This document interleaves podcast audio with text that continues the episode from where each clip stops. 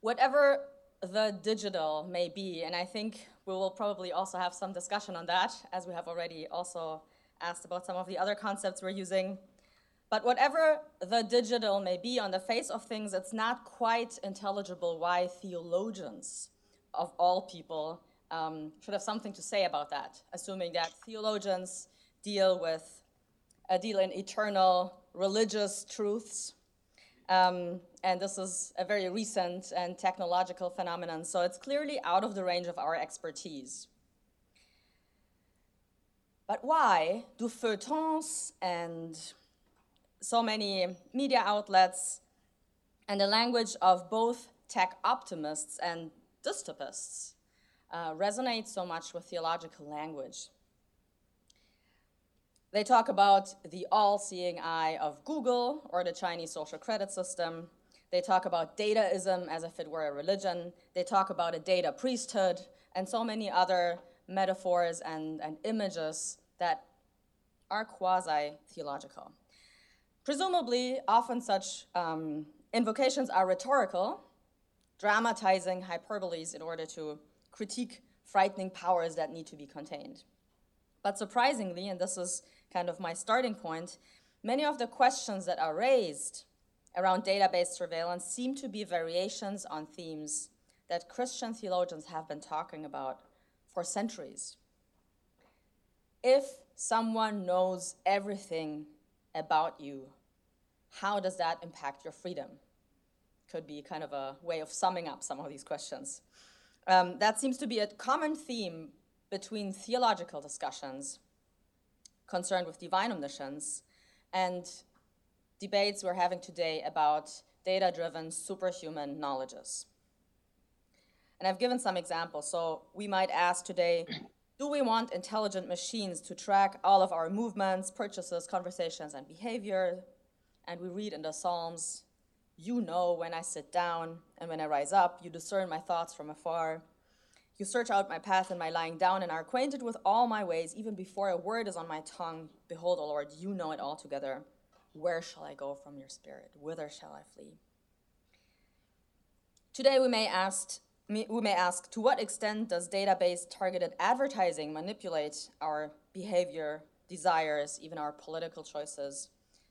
And Calvin used to ask, how does divine providence guide us and steer our actions and faith, fate in mysterious ways according to a divine plan. Or today we might ask can algorithms read our mind and predict our behavior? And Boethius wondered already a long time ago if God knows everything from eternity, can or how can my choices be considered free? So theologians has, have been wrestling with some of these questions for centuries, if not millennia, and they have developed sophisticated discourse structures around them. And if it is true that digitization is in some ways comparable to divine omniscience, and in what ways will have to be specified, of course, then it is just possible that some of the thought theologians have developed might be helpful to discern important issues and lay out structures for thinking through them. And the point of comparison that I'm picking up on between the mind of God and the digital is its world duplicating character. In one of the most recent sociological analyses of digitization, Armin Nassehi defines the digital as, quote, simply the duplication of the world in the form of data with the technical possibility of connecting data with each other in order to retranslate them to particular issues. And Nassehi sees its unspecificity, its universal applicability, to paradoxically be the particularity of the digital. And he says this is a characteristic which, up to date, had been reserved for the presence of God and the use of writing.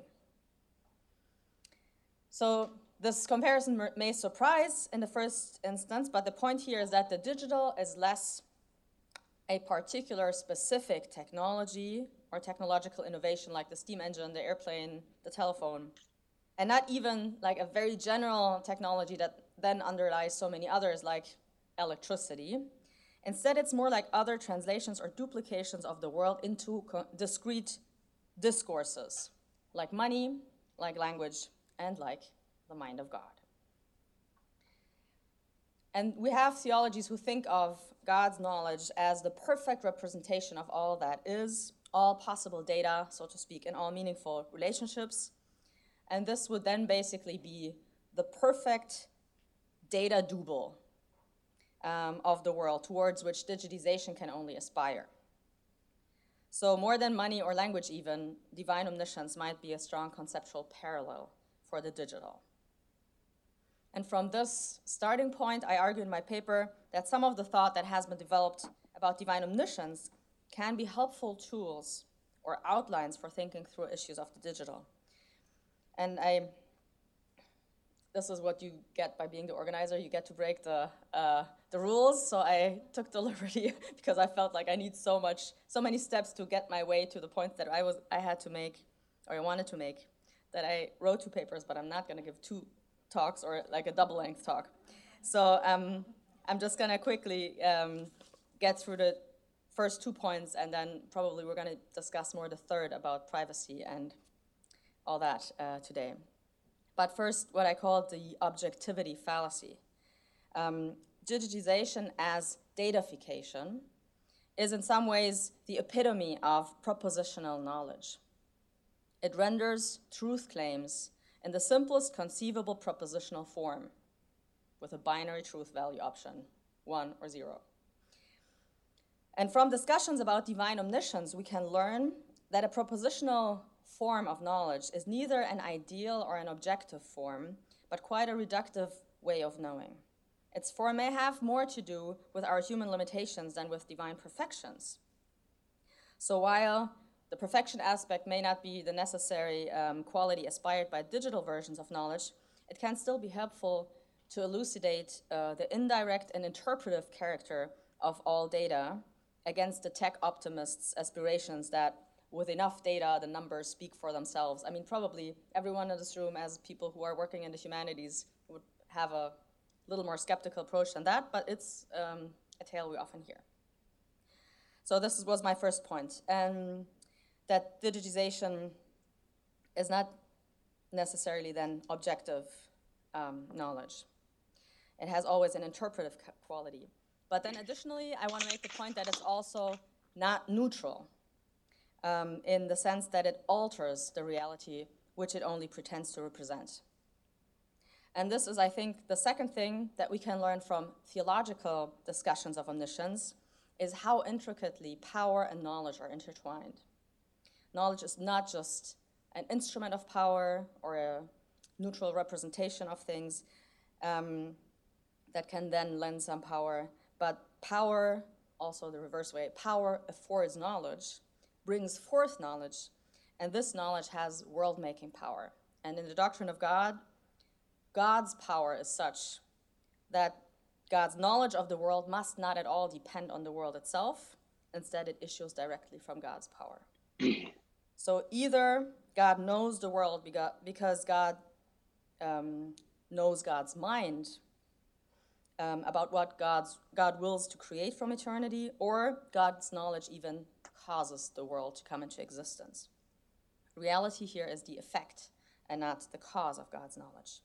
And obviously, um, the digital does not quite operate at the same level here, but we can see similar intertwinement of knowledge and power.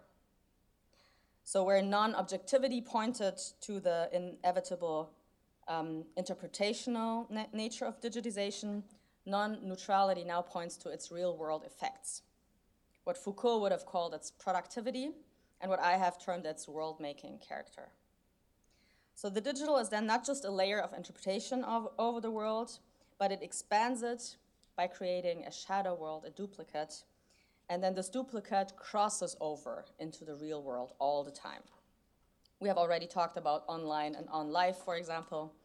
Um, it does so in that, it does so in the artifacts that it produces within this world, which then produce further relationships. It creates facts as facts, provides the means of access to reality, and presents it in a particular way, upon which then actions and decisions are based. So the digital becomes a duplication of the world which proceeds to give uh, the real world its specific shape. And the more the shadow world grows and grows by accumulating more data, the more its real life impact grows.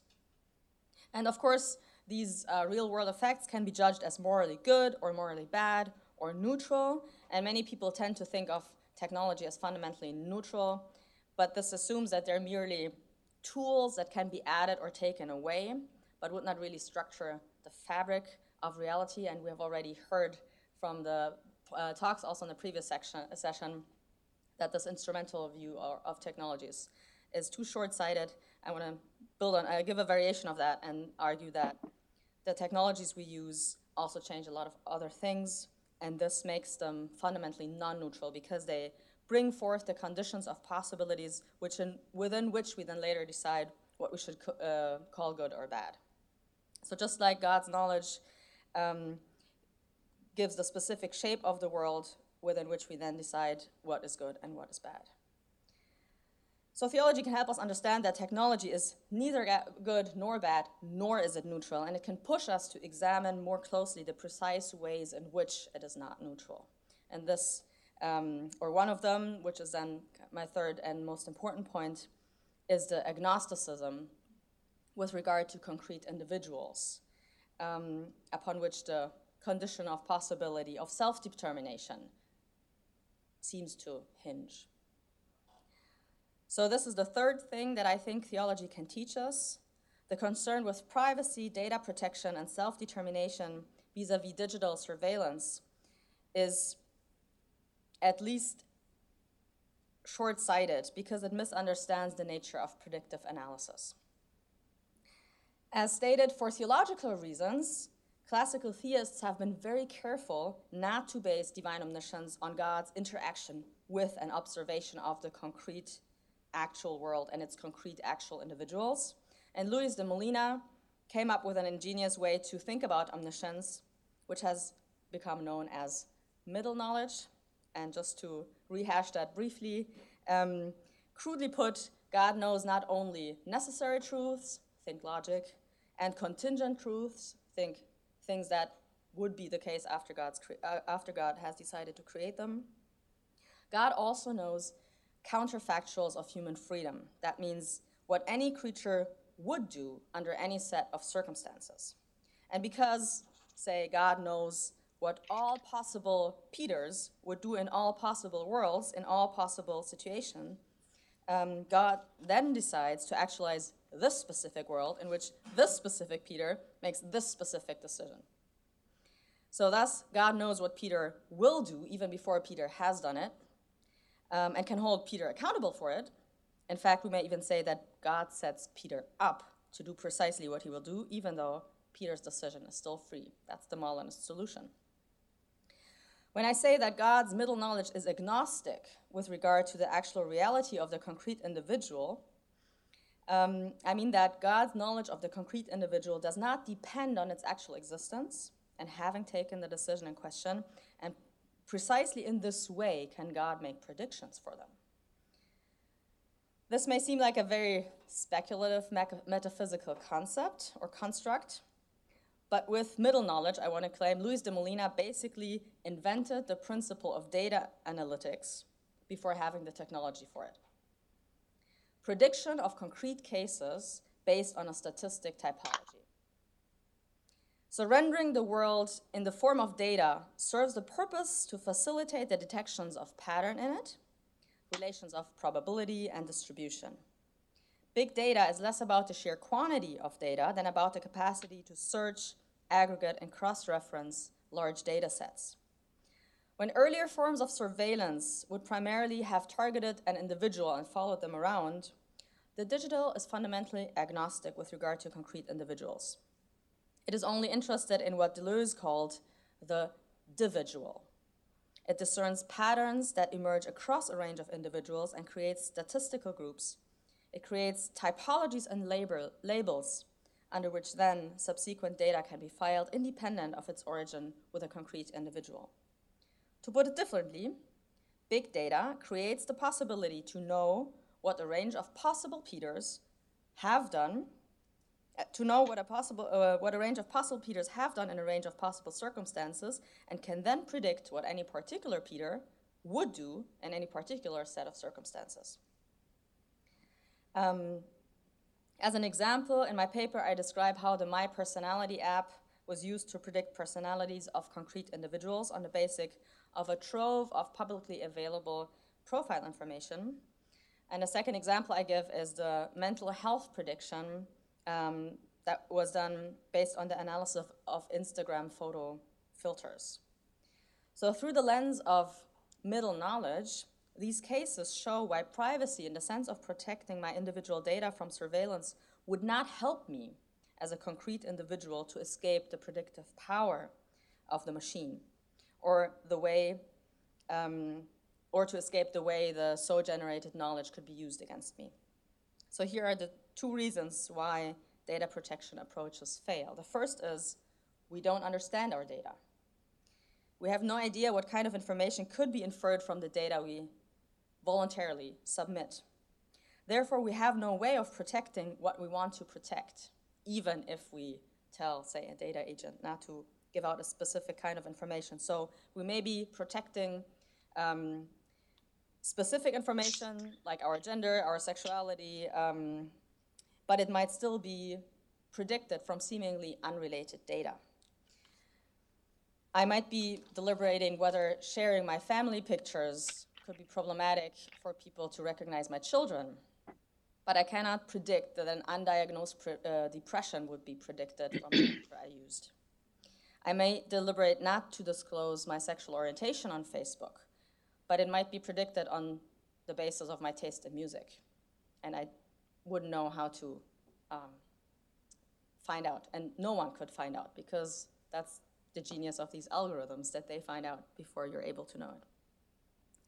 So this is the first problem. And the second problem is, um, and here the um, parallel with middle knowledge is even stronger, that the knowledge about us is not based on us.